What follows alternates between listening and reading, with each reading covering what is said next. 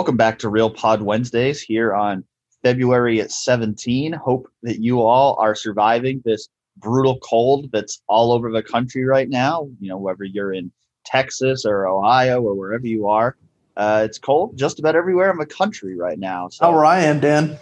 You're you're out in Los Angeles. You're you're in like one of the only places in the country that's not terrible right now. Yeah, I don't think I'm allowed to complain about it only being in the 50s instead no, of the 70s. You are not. Not no. not not right now. I'll, I'll, wait and I'll do that off air. No, you are not allowed to complain at all about uh, anything. Anything above freezing right now, you're not allowed to complain because most of the country is dealing with uh, terrible weather right now, which has me uh, looking forward to spring. You know, looking forward to warmer weather and uh, spring football and uh, March Madness. And you know, Ohio State fans got a lot of reason to be looking forward to March Madness right now because this Ohio State basketball team is rolling right now. And we're, we're going to get to that. We're going to talk a good amount about the basketball Buckeyes today because uh, they're playing really well. And, and they've got a huge game that we're looking forward to this weekend uh, coming up against Michigan. But did want to start with a little bit of football talk because there was some news on that front this this past week uh, when we recorded the show uh, last week. We we really didn't know how things were going to play out with the Al Washington situation. Um, there was, you know, of course, uh, two Sundays ago, I believe it was Super Bowl Sunday, the report emerged that Tennessee was pursuing him as its new defensive coordinator, and Tennessee uh, made him a, you know, from what we've heard, a pretty big offer. You know, well over a million dollars uh, to be their defensive coordinator, and you know, he he genuinely considered that offer. You know, I I know now that he's decided to stay at Ohio State. You know, I'll see some Ohio State fans and say, oh, I don't think he was ever going to go there. I think this was all, uh, you know, built up, and he was never going to go to. You know, they'll call it a quote unquote dumpster fire over there in uh, Knoxville, but uh, this is something he genuinely considered. You know, this is an opportunity for him to make more money than he's making at Ohio State. Um, I'm sure he's going to get a raise at Ohio State, but you know, it sounds like what he was going to get at Tennessee was not a dollar amount that Ohio State was going to match. And it was also an opportunity for him to be a defensive coordinator, which sounds like he might be in line for a maybe a run game coordinator title at Ohio State, but he's not going to be leading the defense at Ohio State. That's going to be Kerry Coombs. So this was an opportunity for Al Washington to potentially advance his career that he seriously considered, but ultimately decided to stay at Ohio State for at least one more year. And, you know, I think for the impact that he's made, you know, both on the field and on the recruiting trail, that's a, really good thing for Ohio State. It is. And it sort of goes back to the continuity that, that we've talked about because Ryan Day's talked about it. And I think that this is one of those moments where, to me, you're bringing in Al Washington if you're Ryan Day because you have that relationship with him and because um, you can potentially groom him to be some sort of a co-defensive coordinator, defensive coordinator, someone who's going to make decisions on this defense. And you bring him in initially as a linebacker coach and see how it grows. And he's obviously been at Ohio State for two years. Uh, the linebackers have been have been good both of the seasons that he's been here. You see that 2022 recruiting class and, and what Ohio State has and the linebackers coming in, and it seems like he's making a real impact on the recruiting trail. And you think like this is sort of the ideal kind of guy that when Ryan Day talks about continuity, you want him to keep, and you imagine that this is the plan. Um, keeping these kind of coaches for the long term giving them promotions within the program and, and, and, building your staff out that way. And I think this was an important moment just in regard to that point alone. Um, because you're right, like Al Washington, uh, t- Tennessee sort of is a dumpster fire. Like, like I, I, don't even think it's an alleged dumpster fire. It is a dumpster fire. That's that's that's pretty much an objective fact, and it's been that way for a little while now. At the same time, if say say you're out there in the world making fifty thousand dollars, if someone were to ask you, "Hey, do you want do you want to raise for $150,000 that will lock you into that raise for the next 3 years? You might have to work for a dumpster fire. Uh, you would still consider it, and it would and, and, it would be totally understandable if you bolted.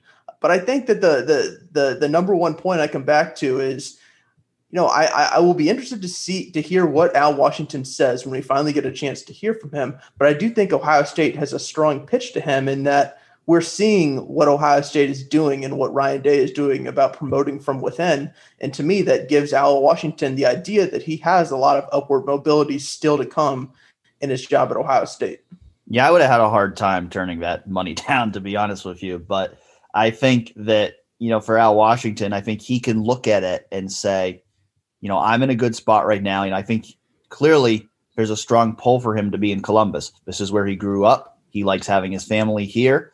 Uh, and I think he loves being at Ohio State. And I think, you know, ultimately that was what made him turn that job down is that he, you know, really wanted to be at Ohio State. And I think, you know, he did recognize the issues that were at Tennessee and realized he might be able to get another opportunity going forward. And I, th- and I think that's the question I have now is, okay, a year from now, are we going to be right back in the same situation? Because if you look at the position he's in at Ohio State, I mean, you'll hear some fans will say, well, next year he'll be the defensive coordinator because Kerry Coombs is going to get fired. But ideally, for Ohio State, Kerry Coombs is going to get the defense turned around this year, and then he's still going to be the defensive coordinator in 2022. At which point, Al Washington is going to have to make a decision again because most likely, if Tennessee's coming to him with that kind of offer, most likely there's going to be other schools out there that are interested in bringing him in as a defensive coordinator next year. And so we could be right back in this position a year from now with, with Al Washington having to decide whether, you know, an opportunity to, you know, advance his career elsewhere is a better opportunity for him than, than staying at Ohio State for another year. But I think at least for now, to not lose him in February after Ryan Day had already thought he had finalized his staff. You know, I think especially after making the moves they had already made to promote Matt Barnes and Parker Fleming in the interest of continuity, I think it would have been a big blow if you then had to go hire someone else at that linebacker coach position and maybe then you might have some, you know, second thoughts on should should we have really have, have done this the way that we're doing it if we're now going to lose one of those key guys we're relying on uh, to continue that continuity. Yeah, and it's like I don't think either of us would sit here and say like if Al Washington leaves, they're never going to recover from that. Like if Al Washington had left, uh, Ohio State, Ryan Day probably would have had 150 linebackers coaches calling him to say, "Hey, can I get an interview interview for this job?" I mean, they're that being a position coach at Ohio State is so coveted, and that's that's that's goes back to to our conversation from last week about whether promoting from within when it comes to quality control coaches and stuff like that, and making them actual position coaches is the right move. Um, and you know, I, it's it's interesting. Um, it's interesting to me the situation that Ryan that, that Al Washington has this season too, because you know this is a really important year for an Ohio State linebacker coach just just the situation that Ohio State has when you're thinking about they're losing Pete Werner, they're losing Tuf Borland, they're losing Baron Browning, they're losing Justin Hilliard. And I know that we've talked so much about what who are now rising seniors, which is sort of hard to believe because it feels like they were underclassmen, freshmen just just last week. Uh, but Teradja Mitchell, Dallas Gant, and K'Vaughan Pope um, are sort of next in line. You have a Craig Young, a Tommy Eichenberg, a Cody Simon. You have all these other guys who we really haven't seen a lot from. And one, it's it's Al Washington who's been coaching them the last couple seasons, um, and and two, you know, there is there is a lot to replace. Like you you have to you have to figure out exactly how to deploy these guys. He we he had known commodities he was dealing with. He walked in the room, and all of these guys that he was coaching had already been starters when he walked in the door. None of these guys have been starters at all. Um, and I think that that's where maybe more so than losing Al Washington um, just in a vacuum is is important. And it, it's this specific season and the fact that he knows who he who these guys are. He probably knows better than anyone how to deploy them and, and how they fit together. I still don't know whether we're supposed to call Teradja Mitchell, Dallas Gant, and K'Vaughan Pope seniors or juniors or redshirt juniors or whatever because yeah, they've got two years of eligibility left now. So everything's all out of whack in terms of what class and what year everybody is. But to to your point, I, I think that's very true, but I think that would have made losing Al Washington this year specifically really tough because they do have so much turnover for that position. But at least you have guys that are veterans in the program who Al Washington has coached for the last two years that he knows what those guys bring to the table. He's helped them develop. They can have some continuity in that development rather than having to bring someone else new who then has to learn about all of these linebackers. Those guys would then have to adapt to another new coach. And, you know, I, I don't think that's what you want when you're in a position like you're in uh, of having to replace basically your entire linebacker corps from the previous season. Yeah, and one other additional thing is, you know, when they make the decision to promote Parker Fleming, um, and in the spot that was Greg Mattison's, you know, Greg Mattison coached the Sams, and I imagine without Parker Fleming, with Parker Fleming focusing on special teams, I imagine that probably means that Al Washington is now coaching the Sams as well. Yes. So he, I, I, he has additional positional responsibility just in that regard too.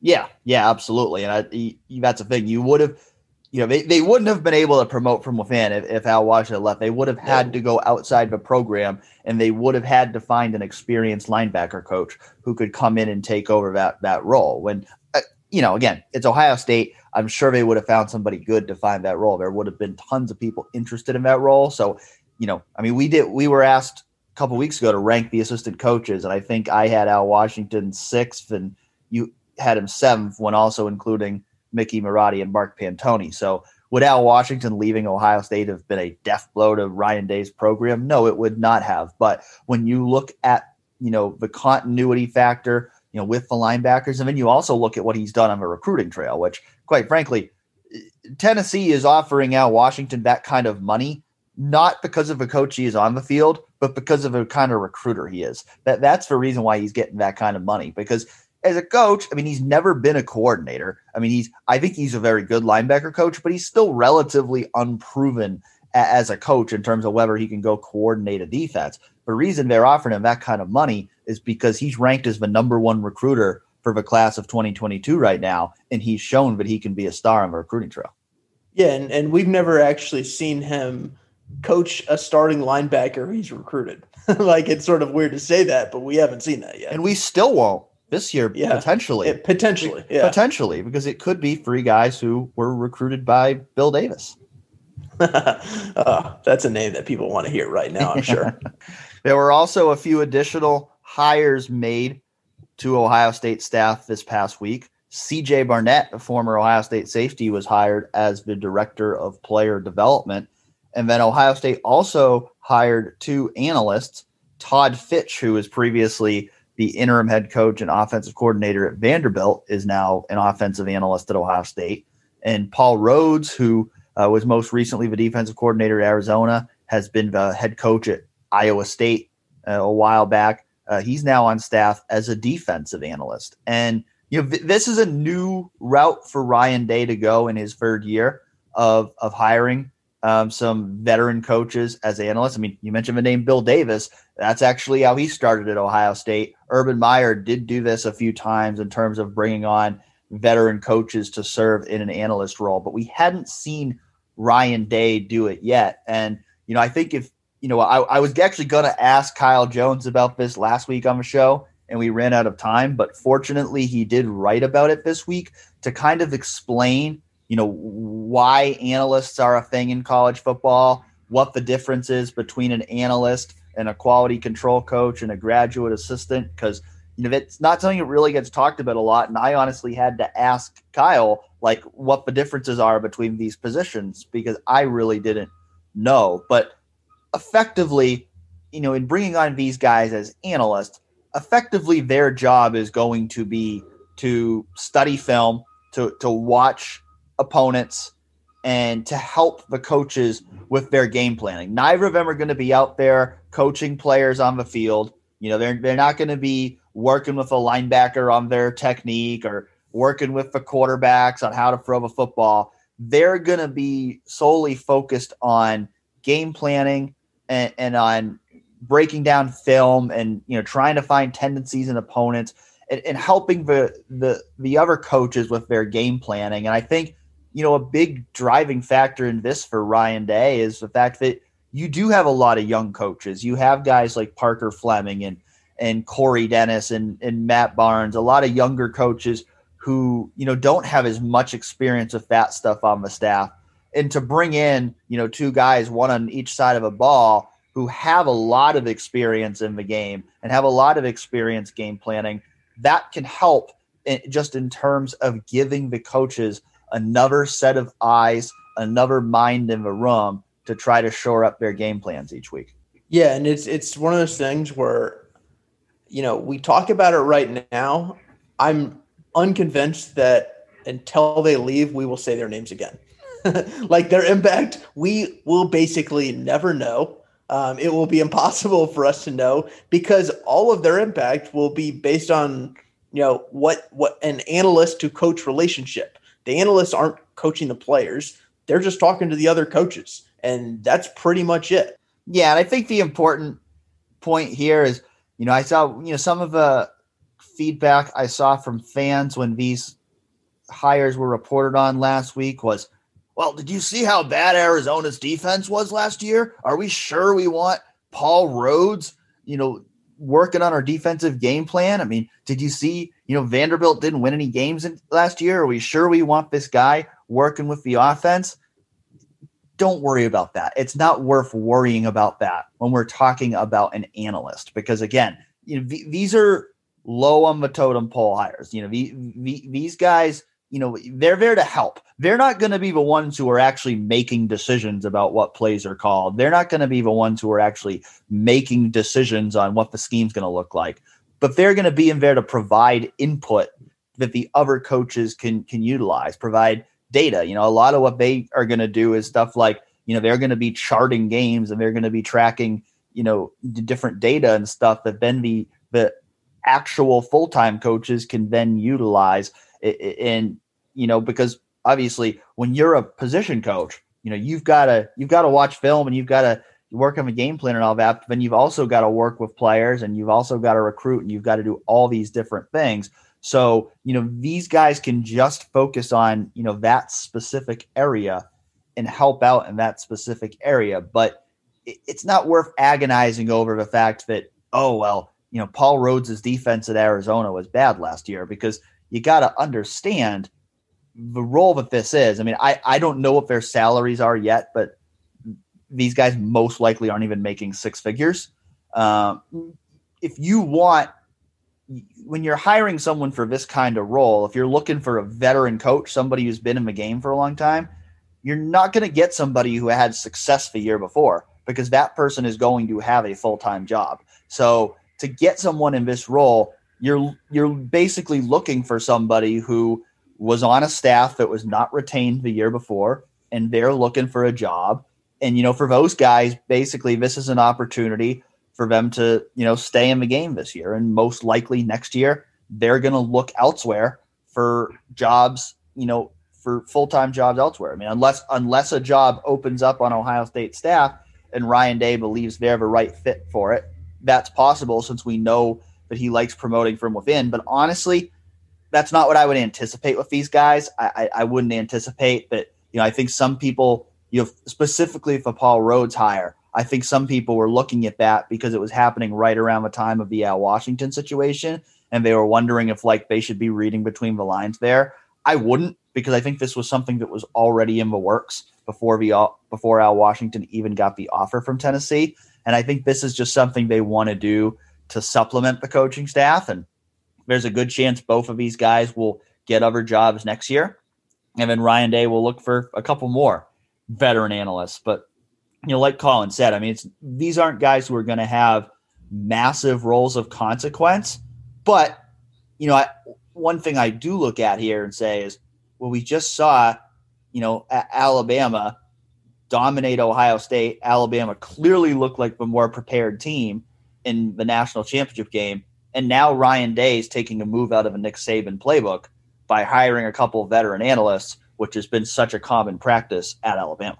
Yeah, if they were hiring these guys as coaches, then I think their past coaching experience would be very relevant. Absolutely, but I think it's only I, I, think it's only a minor part of this, and it, I th- it's really hard to evaluate an analyst because essentially you're evaluating how they watch film, and like let's be honest, like we cover Ryan Day. I don't have a clue how Ryan Day watches film. Like you, you have to be behind the scenes. You have to talk to people who know uh, specifically about that aspect of him um, in, in, a deep manner. And if you look at these two guys, uh, both Fitch and Rhoads, like they do have connections to Ryan Day. I mean, Paul Rhoads, it's it, he before I was even born, he was a graduate assistant at Ohio. Before State. I was even born. Yeah.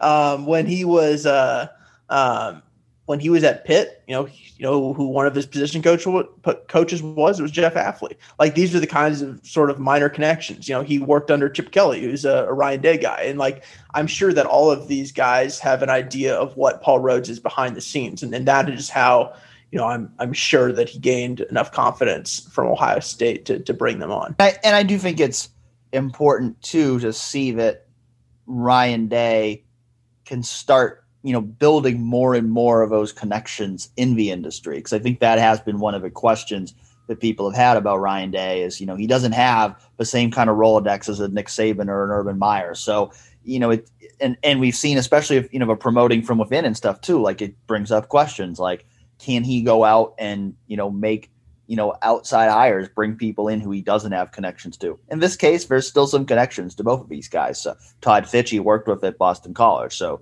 you know these are very logical hires but i think it is important for him to continue to to branch out and and build more you know limbs onto that that tree because you know as we know i mean eventually with guys like al washington or you know brian hartline or whoever eventually there's going to be opportunities that come along for those guys that they're not going to want to pass up. And ryan day is going to have to be able to prove that he can get through turnover on his coaching staff the other guy who was a logical hire, uh, CJ Barnett. and when when when that sort of when that news came down, it was like, well, you know, that makes a lot of sense. Yeah, I mean, I think that was kind of one of the first names that a lot of people thought of when Ryan Stamper left for who you know could be a potential replacement for him because, uh, for one, he's a former player in the program, and I think you know that definitely makes a lot of sense for that role, which for those who don't know, you know, basically Ryan Stamper, uh, he was the one who was in charge of the, Real Life Wednesdays program. That was probably the most uh, public facing part of his role. And, you know, basically what, again, what CJ Barnett will be doing is, you know, he, he'll be working, you know, exclusively with the players on off the field stuff. You know, he's not going to be out there coaching. He's not, he's not even going to be watching film or game planning or any of that. He's going to be all on working on off-field player development kind of stuff, real life Wednesdays and job fairs and all, all that kind of stuff. And you know, I, I, I do think that you know one thing they like having in this role because Ryan Stamper was in this role too is they like having a former cop in this role. And CJ Barnett was a Columbus police officer the past couple years. And I think you know Ryan Stamper was a guy that behind the scenes, whenever there was a legal situation that Ohio State had to navigate, that you know he was a guy who was uh, involved in in dealing with that stuff, and you know, fortunately for Ryan Day, there hasn't been a ton of that. I mean, there's obviously you know one situation last year that they had to deal with with Amir Riep and Jahsen Wint, but you know, otherwise there hasn't been a ton of that at Ohio State in the last few years. But I do think they like having somebody who has some experience in that law enforcement field uh, for when those situations do arise. Yeah, when the when the bleep goes down, uh, it seems like Ohio State likes to have someone like that on staff. Makes sense. Which but is, I think too. I mean, I think too. Just beyond that, I mean, I think you know C.J. Barnett is a guy that you know he's got some real world experience. You know, it's been a while since I've talked to him, but you know, in the past when I had talked to him, you know, he's always a guy who you know always came across as a very smart uh, guy and somebody who you know can be a great mentor uh, for young men. Uh, you know, he was a team captain when he was at Ohio State, so I, I think he's a very natural fit for this role. Again, not a role that we're going to be talking about a lot uh, because he's not somebody who's going to be involved in actually coaching players. But you know, if, if you talk to the players within the program, you know they you know they were you know very adamant that you know Ryan Stamper was a guy who was important uh, to what they did. So, you know, certainly they're going to expect, you know, CJ Barnett, uh, you know, in terms of, you know, that building culture within the program and in terms of, you know, building opportunities for players, they're going to expect him to have that same kind of impact. So we've, we've gotten to this point talking about football.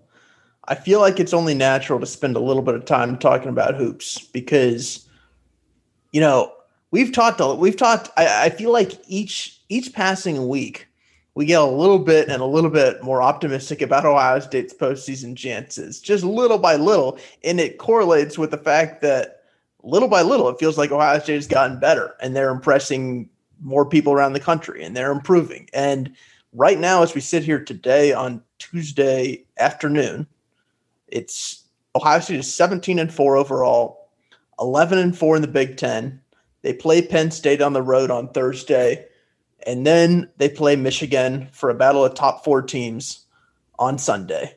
And as we sit here today, how much are you going to pay attention to the Penn State game knowing that the Michigan game is looming? Yeah, I don't know how much I'm going to pay attention to the Penn State game. I mean, I, I think I'm looking. You're the you're the average Ohio State hoops follower, though. You're not. Um, you I are am. not someone who's locked in all the time. So I think it's a, I think it's a good barometer. No, you're right. You're right. I am because I do write about it a little bit, talk about it a little bit on here. But you know, you're a full time basketball guy. You know, I'm mostly a football guy. So you're right. I mean, will I watch the game on Thursday?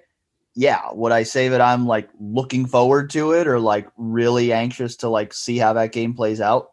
Not really. Now, I guess the one thing I wonder is, I would hope that the team does not feel that same way because I, I do Yes, wonder if maybe Thursday's game, maybe that's kind of a letdown trap game kind of opportunity here because things have been rolling along so smoothly that I think, you know, people kind of look at a game like Penn State on Thursday and they say, well, you know, that should be another win for the Buckeyes. But the first game against Penn State was actually pretty close. Now, granted, I think Ohio State has gotten better since then, but I do wonder you know, I obviously maturity has been a big thing for this team, and I think this team really has gotten into a, a good mindset of really, you know, playing at their best game in and game out. But I just do wonder because I think we're all looking forward to that Michigan game on Sunday. If maybe this is a game where you worry a little bit about Ohio State not being quite fully focused. Yeah, I mean, I think it's a totally reasonable thing. It's it's interesting because this team, it feels like I've I've I've had that thought for a lot of games in the past two months, basically, because the Big Ten is so deep that even if you look at a at a Penn State team that just lost to Nebraska, that is seven and ten. If you look at KenPom ratings, they're the 37th best team in the country. They're a team that Ohio State only beat by four points when when Ohio State was was rolling. Um, so yeah, they should beat Penn State. But to act like Penn State's a complete pushover, uh, I don't think you can really do that just based on past history and, and what we've seen from from Penn State this season. That said, I do want to talk about the Michigan game because, in my mindset, you know, I, I feel like Ohio State, like I feel like they're a really good team. I feel like they're playing really well. But to me, Sunday feels like the real test of how good this team is because because it feels like there's a lot of really good teams in the Big Ten, but Michigan's on another level. And to me, Sunday is going to be to me a game that really shows me okay, is this Ohio State team really a national championship contender, or is there another level that that, that they would need to get to? Because you know everybody keeps talking about Baylor and Gonzaga, but I think Michigan, in terms of talent, in, terms of the way they've played, they had that long pause, so they don't have as much of a resume. But I I think Michigan's right there, and I and I go into a game the game Sunday like I have some confidence that Ohio State can win because of how well Ohio State is playing, but it also wouldn't shock me if Michigan just ends up being a little bit too good for Ohio State to win. Yeah, you know, it's funny because Michigan's a little bit in the same boat. Um, their best wins are they they beat Wisconsin twice, and, and outside of that, it's Purdue, it's Maryland, it's Minnesota, it's Northwestern. It's sort of, sort of those middle to lower tier Big Ten teams.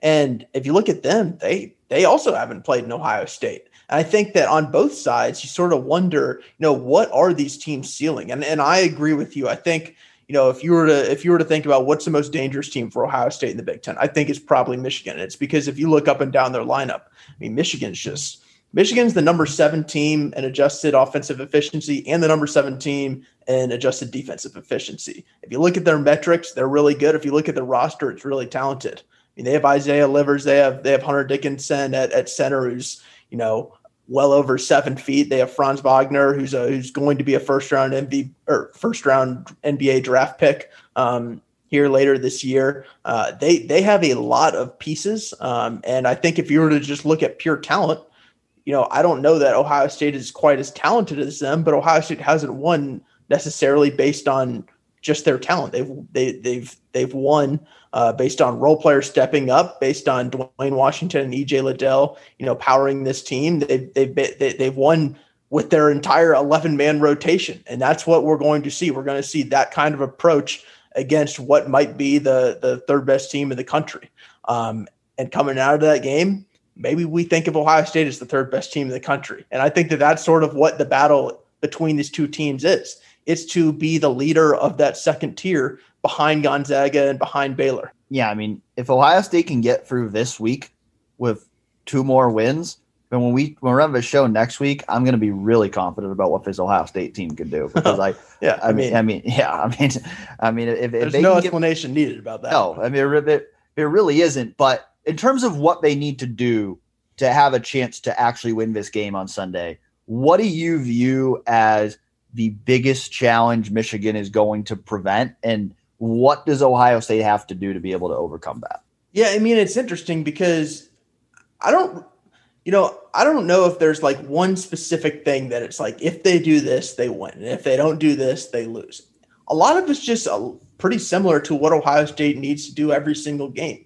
Like you need to have EJ Liddell, Zed Key, and Kyle Young, you know, control the paint as much as they can and utilize their quickness, their versatility, their ability to stretch defenses out. Um, and you know their energy to to to to win the battle in the front court. And I think that that is maybe the number one thing that you point to, just because Hunter Dickinson is so good and he affected that game against Wisconsin so much um, with his ability to to control the paint. And, you know Ohio State's ability to do it to attack him offensively um, and, and, get around him offensively is important, and then its ability to defend him um, because you know he's averaging 15 a game. Um, he's someone who we've seen go off plenty of times this season. So I think that that's the number one thing. I mean, the other thing is this is a high-powered Ohio State offense that that can hit a run in a flurry, and this is one of the best Ohio State offenses we, we've seen in some time.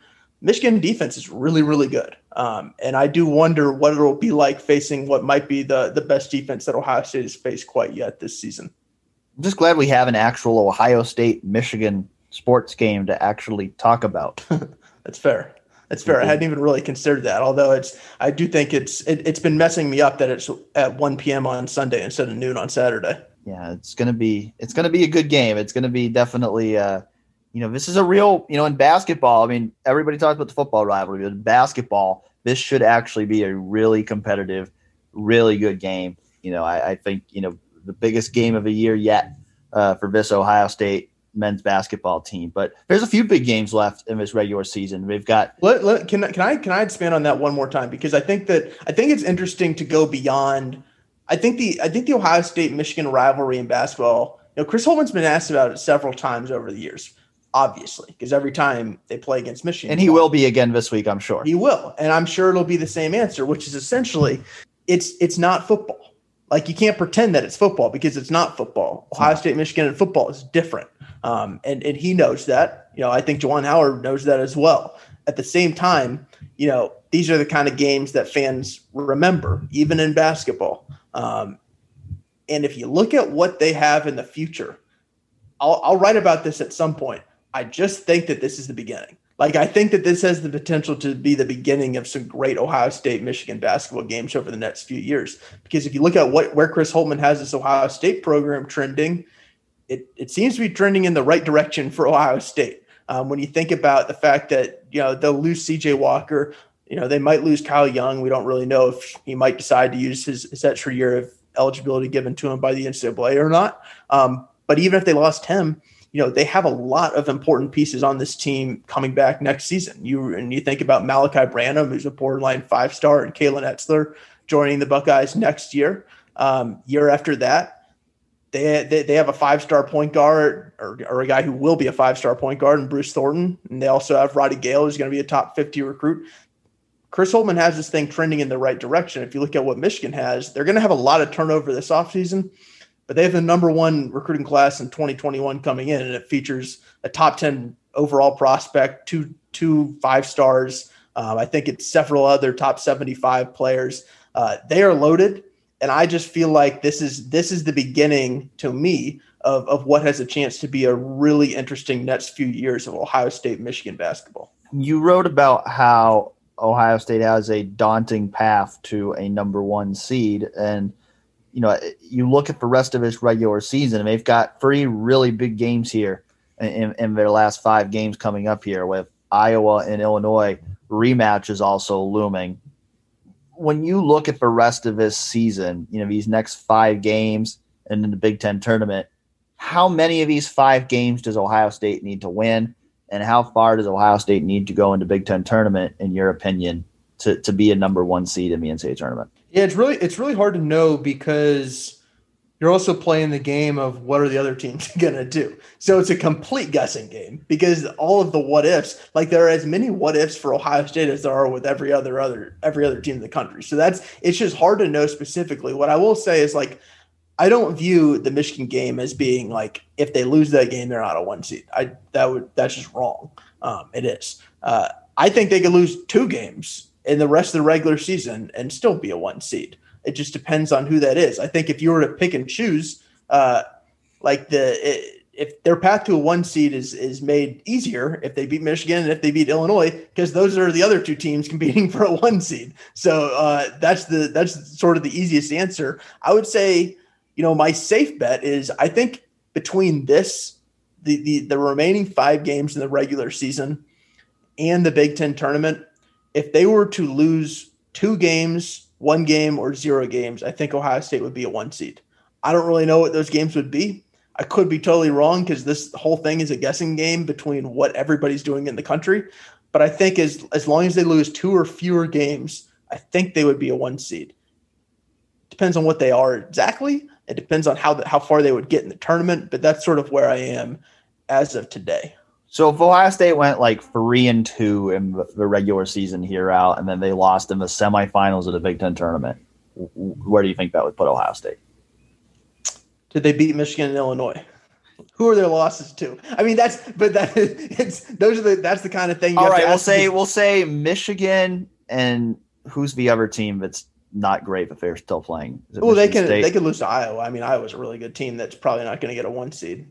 Okay, um, yeah, we'll say Michigan and Iowa then and they they they got to the semifinals and lost. Um, yeah. Gosh, I'm on the border. I would probably say they'd be a really high two seed, but I could I could see them being a one seed. Depends on what their path would be and, and who they would have beaten, how how that Illinois game would have gone. Um, but it's it, it's a really hard thing to know right now, and and I think that you know if you look at the other number two seeds, I mean, there's Alabama, know, Houston's there, Villanova's there. There's not there's not the other non Big Ten team other than Illinois that is really right there, and and that's that that it feels like you know if Ohio State were to slip up just once, they would overtake them. I don't think that that's the case, which is why I think there's a little bit of wiggle room for Ohio State here. Um, it's just a matter of what exactly happens for the other teams. Well, it's going to be a lot of fun to track, and we're going to keep we're going to keep talking about basketball here uh, at least part of a show here each week on Real Pod Wednesdays, as long as this run keeps going, because uh, the Buckeyes are playing really well, and you know this is a as big of a week as, as they've had yet, I would say.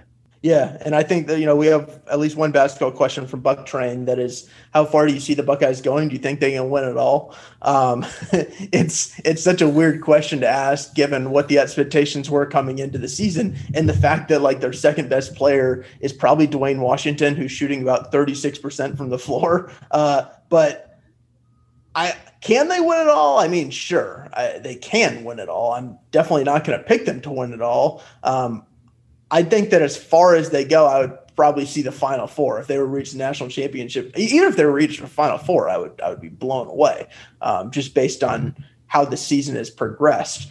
I think that my statement that I've been making the past couple weeks still still true.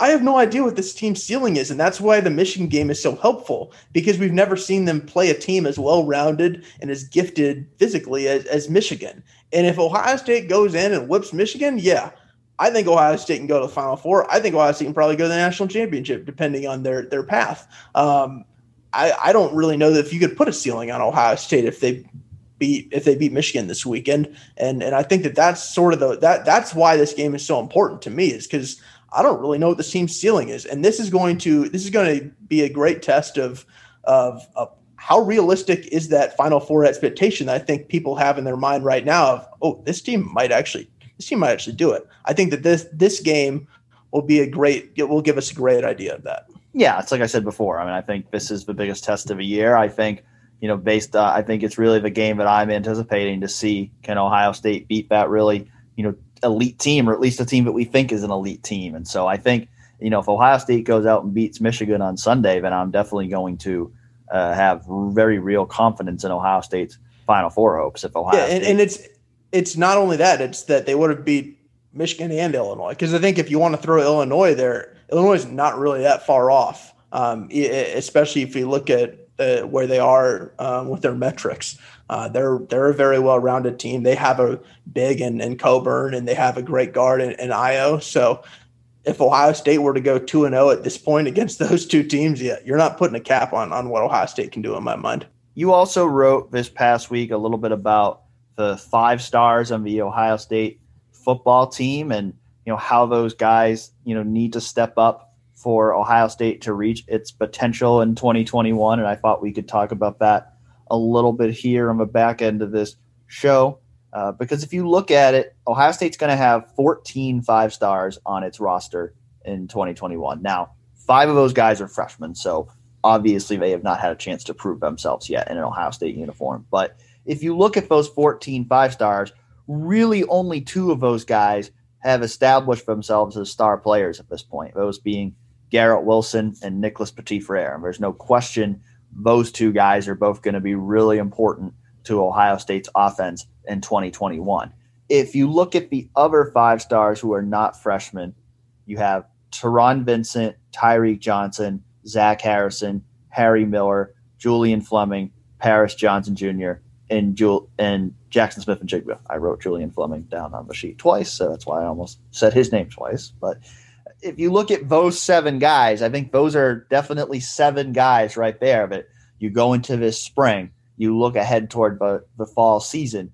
Those are seven guys that you know people are all going to have their eyes on. Is is can that group of guys make the leap to become the five star players they're supposed to be at Ohio State?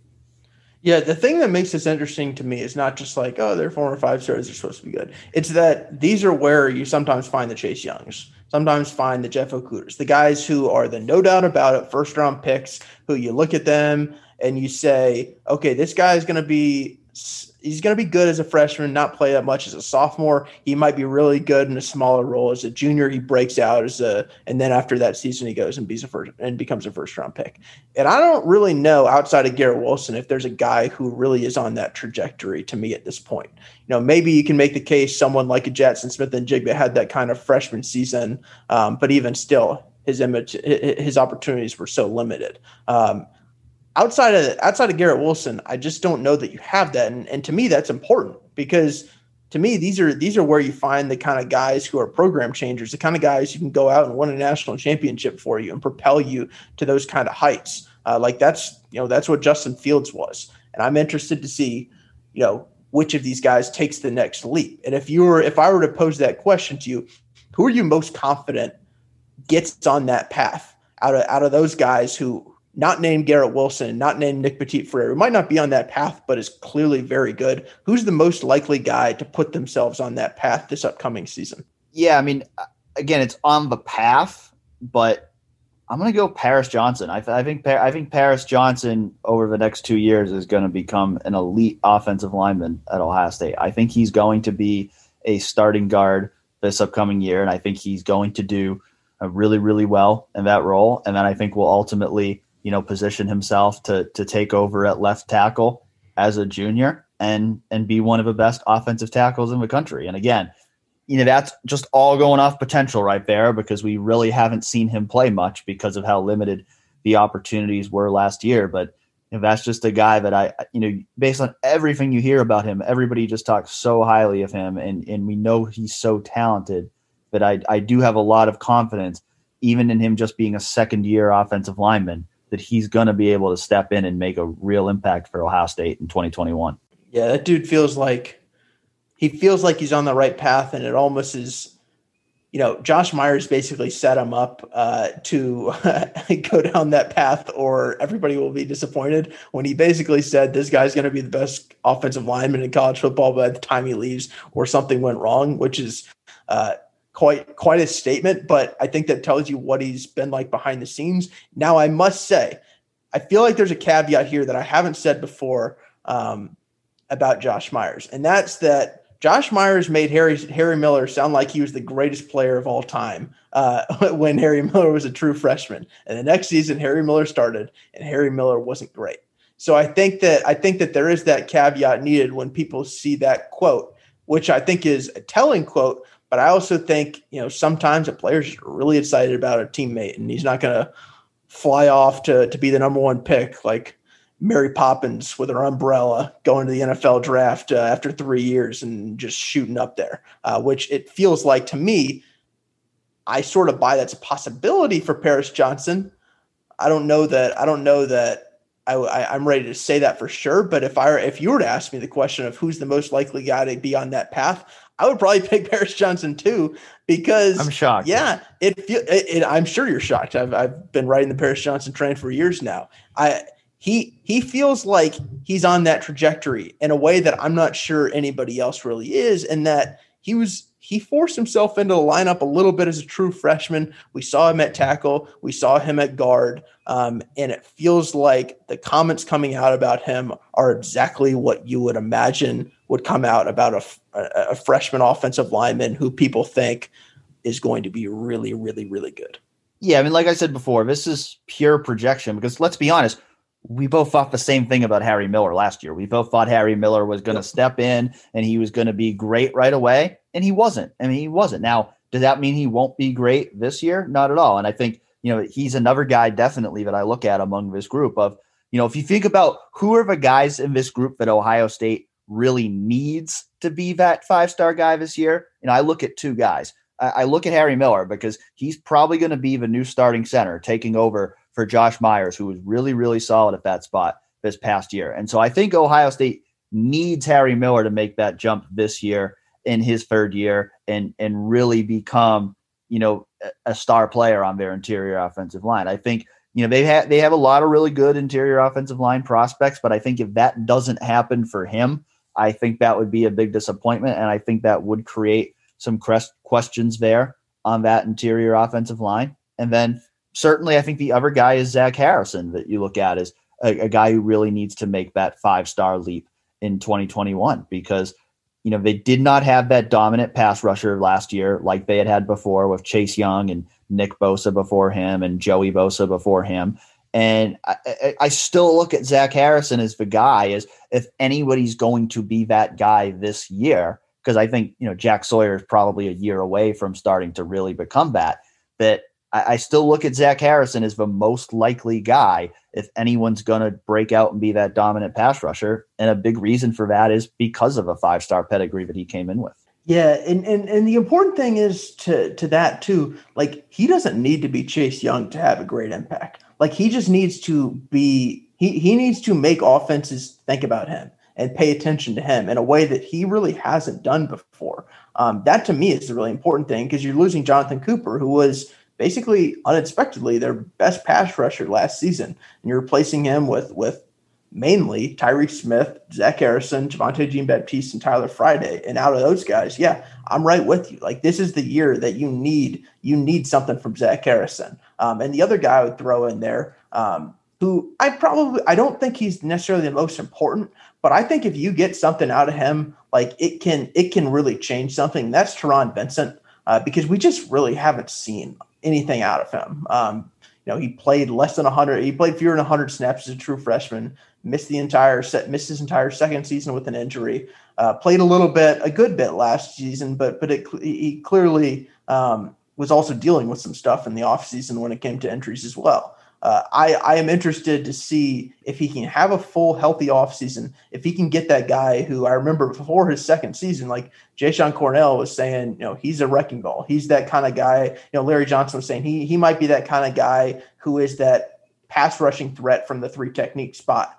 And that would also help Ohio State's ability to get a pass rush beyond just having to rely on these unproven defensive ends. Yeah, Taron Vincent and Tyreke Johnson are the two guys in this group that I look at that like I guess I'm at a point where I'd say like if they become five star players like they're supposed to be, that would be a bonus for Ohio State because we just haven't seen really anything from them in three years for, to where I can now look at them and say, I think they're going to become the players that they were recruited to be. We just we just haven't seen it at this point. But they were both five star recruits for a reason. They both have a lot of natural ability. You know, I think both of them have had their share of injuries that have, have kept them from becoming, you know, the, the players that people thought they were going to be as recruits. But, you know, those are the two guys I look at, you know, individually for them. I think this is very much make or break year for those guys that, you know, if they're, if they're going to step up, if they're going to break through, it's, it's got to happen now. But I think for the team,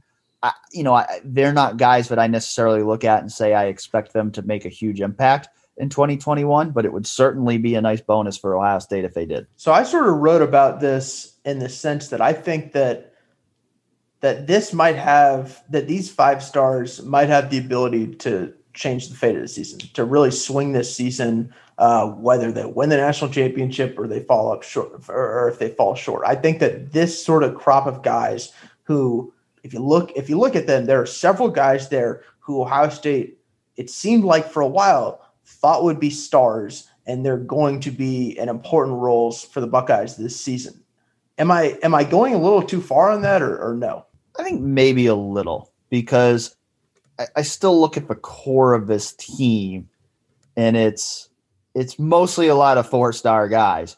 Um, you know, I think I think if you know if those if those five star guys that that group of them as a whole can really have a huge breakthrough year, then yeah, that could be the thing that puts this team over the top to to be that national championship team. But I don't know that I necessarily look at them and say like that's what's going to make or break this team because you know I you know I just look at a lot of positions like again like I look at the secondary for example and, and Tyreke Johnson is not really the guy that I'm looking at there, as I think is like the top guy that needs to step up. It's a lot of four star guys like Sevyn Banks and and Cam Brown and Josh Proctor and and Lathan Ransom, you know, guys like that But I'm looking at. You know, same thing at linebacker. I'm looking at a lot of four star guys like Teradja Mitchell and and Dallas Gant and K'Vaughan Pope that really need to emerge. I mean, we've already talked about CJ Stroud might be the guy at quarterback. That's going to go a, a long way there. So, you know, I, I, think it's a blend of it. I mean, I do think that these this five star group, uh, you know, again, you, you, need those guys. I mean, as our friend Ari Wasserman says, stars matter. So certainly having those, you know, five star superstars on your team, uh, that's typically a component of a national championship team. But do I necessarily look at like those guys being the most important guys to this team's success? I don't know that I'm there. Yeah, I think that's fair. I think it's fair. It's it, it's maybe more so the fact that they are five stars than who they are specifically, because I just view five stars as the guys who should be your stars and the guys who you should be relying on most. And I think that I think that Ohio State only has two guys who I view as on that path right now, and two out of fourteen. If you're the Buckeyes, to me that's not good enough. To me, that's like to me that uh, you feel like um, you're not that much different um, than than other programs. Um, and and I think that Ohio State, when they have 14 five stars on the roster, it certainly behooves them to have more than just two be on that path. Yeah, I think it's fair to say that if you only have two five star guys who are making a huge impact for your team, that you're not going to be good enough to win a national championship. So I do think they need uh, some guys from that group to, to you know make a real impact in 2021 and I, I think that will happen i think just the question is how much because like you said i mean i think we both think garrett wilson's a stud. Uh, i think nicholas petit frere was fantastic last year but i think the rest of those guys all absolutely have something to prove this year. We got a couple more questions. All right so minbuck can start us off with the question. You know you mentioned stars matter so i know what our friend Ari Wasserman would, would answer this as. But rank these terms in, in terms of the impact they have on a college football program. Recruiting, player development, X's and O's. Yeah, this has been everybody's favorite debate, it seems, for the past year among you know recruiting people and college football people in terms of uh, what's the most important. Um, you know, and I, you know, I think it's hard because like I think you know, I don't think it's really is linear to where you can just say one is clearly most important, one is clearly used important. that said, I would put recruiting at the top because I do think, you know, there's a very, very clear correlation if you look at who are the teams that are doing the best in recruiting every year, and then who are the teams that are winning national championships and making the college football playoff. There's a very clear correlation between those recruiting rankings and and the college football playoff teams every year. So I, I do think recruiting is number one because I think ultimately there's only a certain number of teams that have that kind of talent to be at the elite of the elite where Ohio State is. And, and I'd also say too that you know in in terms of a college football program, I think when if we're talking about Ohio State, I think the emphasis on recruiting at Ohio State being the most important thing is probably bigger than it is at say in Iowa State, where you know Iowa State's probably never going to win a national championship, but they're able to overperform because of player development, because of X's and O's. Um, I think you know a, a, program like that shows you how important those other things are when their recruiting rankings haven't been anything special. But I think for a program like Ohio State, to me, you know, recruiting is that lifeblood. You've got to have that elite recruiting to have that chance to really compete with the best of the best teams uh, in the country. You know, then the other two for me are are close. You know, I I think I would put player development two and X's and O's free. but I think some of that probably just kind of depends on like what your perspective is. Like, I've always been a big like NFL draft guy. Like, I love, um, you know, just like watching player development and like seeing how players develop. I'm not a huge X's and O's guy. Somebody who's been involved in coaching more, I'd imagine might might disagree with me some on that. Uh, I'm, I'm I'm not sure exactly, but to me, I, I'd put player development number two because again, I think ultimately, you know, most of the time football comes down to who has the best players on the field, and you can have the greatest scheme in the world, but if you don't have great players to go execute it, that scheme's going to be limited by the talent you have. Yeah, I think you made a really good point earlier, which is I think my answer is different for Ohio State than it is at other programs. I really do. I think if I if we were talking about a MAC program, I might put I might go player development first, X and O second, recruiting third, because I think that that's what wins at that kind of level. And, and if you're developing players at a really high rate, um, I think that that I think that that matters maybe more so than recruiting. But to me, if you're trying to win a national championship, there's two of these that are prerequisites that if you don't have them, I just don't think you can get there. And that is my number one is recruiting. And it's like if you're not recruiting at a really high level at Ohio State, you're not going to win the national championship. So that to me, it's like that's the number one prerequisite. I don't even like X and O's are great. Player development's great, but if the players aren't the best in the country, you're not going to win at all anyway. So who cares? so to me, that's number one. Recruiting's number one. And and that's why to me, Player development's number two because that just knows it really, really important. But if you're recruiting really well and you're not developing players, congratulations, you're Tennessee. Like you need, you need, you need to develop your players. You're, you're, you're Texas or someone like that. Like you, it's pretty clear that player development is really, really important.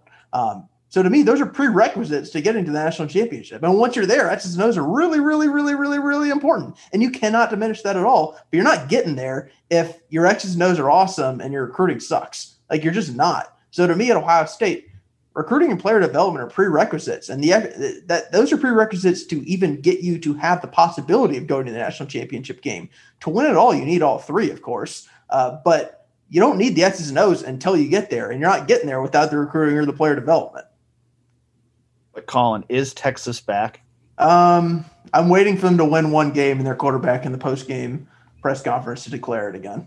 Final question for this week comes from another Michigan loss, and it says we talk consistency of a culture of a football program and how kids want to be a part of it. One thing I have never heard is an explanation of the key driving aspects of the program that shape that culture. What does OSU do differently than other programs that may need an overhaul? in this department? I mean, the tough thing I think about answering this question from my perspective is that I think a lot of that stuff that, that builds a culture is stuff that happens behind the scenes, stuff that we don't see you know, in a game, or even if we get to go watch a practice, or even get to talk to guys. I think a lot of this stuff is is stuff that we don't necessarily uh, see. I and I I do think, you know, I mean, whenever I hear of a world culture, and you're probably in the same boat, Colin, that like there's a part of me that thinks like cliche alert in my brain as a journalist because like I think a lot of times it's it's it's just a word that you know gets thrown around and I don't know if there's always necessarily a concrete meaning behind it. Yeah, but it's the same thing with brotherhood. Like how correct. I think sometimes I think Ohio State believes that it has brotherhood trademarked or something. Like that's a thing that a lot of programs talk about. Yeah, I mean I, I think it is real that Ohio State has a you know stronger program culture than a lot of other programs and i think that is a reason why ohio state has been so consistently successful.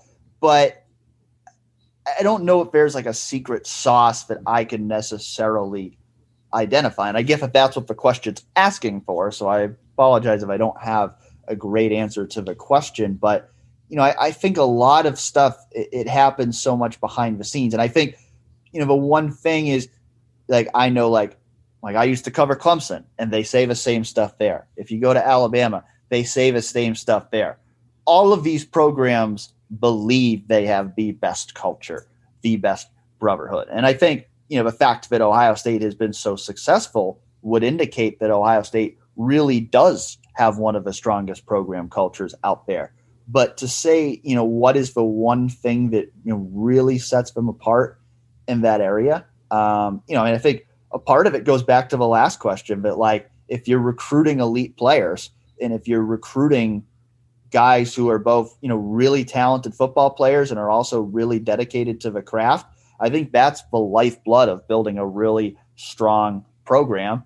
You know, and then I think, you know, that continuity piece that Ryan Day's been preaching as well. I think that's a big part of that as well, is that he wants to maintain a staff continuity that can you know build the program the way he wants it to be built and, and to maintain that. I think when you're keeping the same coaches in place when you're keeping guys like mickey marotti and mark pantoni in place i think that helps build a certain kind of expectation within the program that then you know even when you have players leave for one class and you have a new class of players coming in it kind of keeps this same standard within the program that everybody aspires to. And so I think that's a big part of, you know, that culture piece of it that's enabled Ohio State to take the talent it has and succeed with it.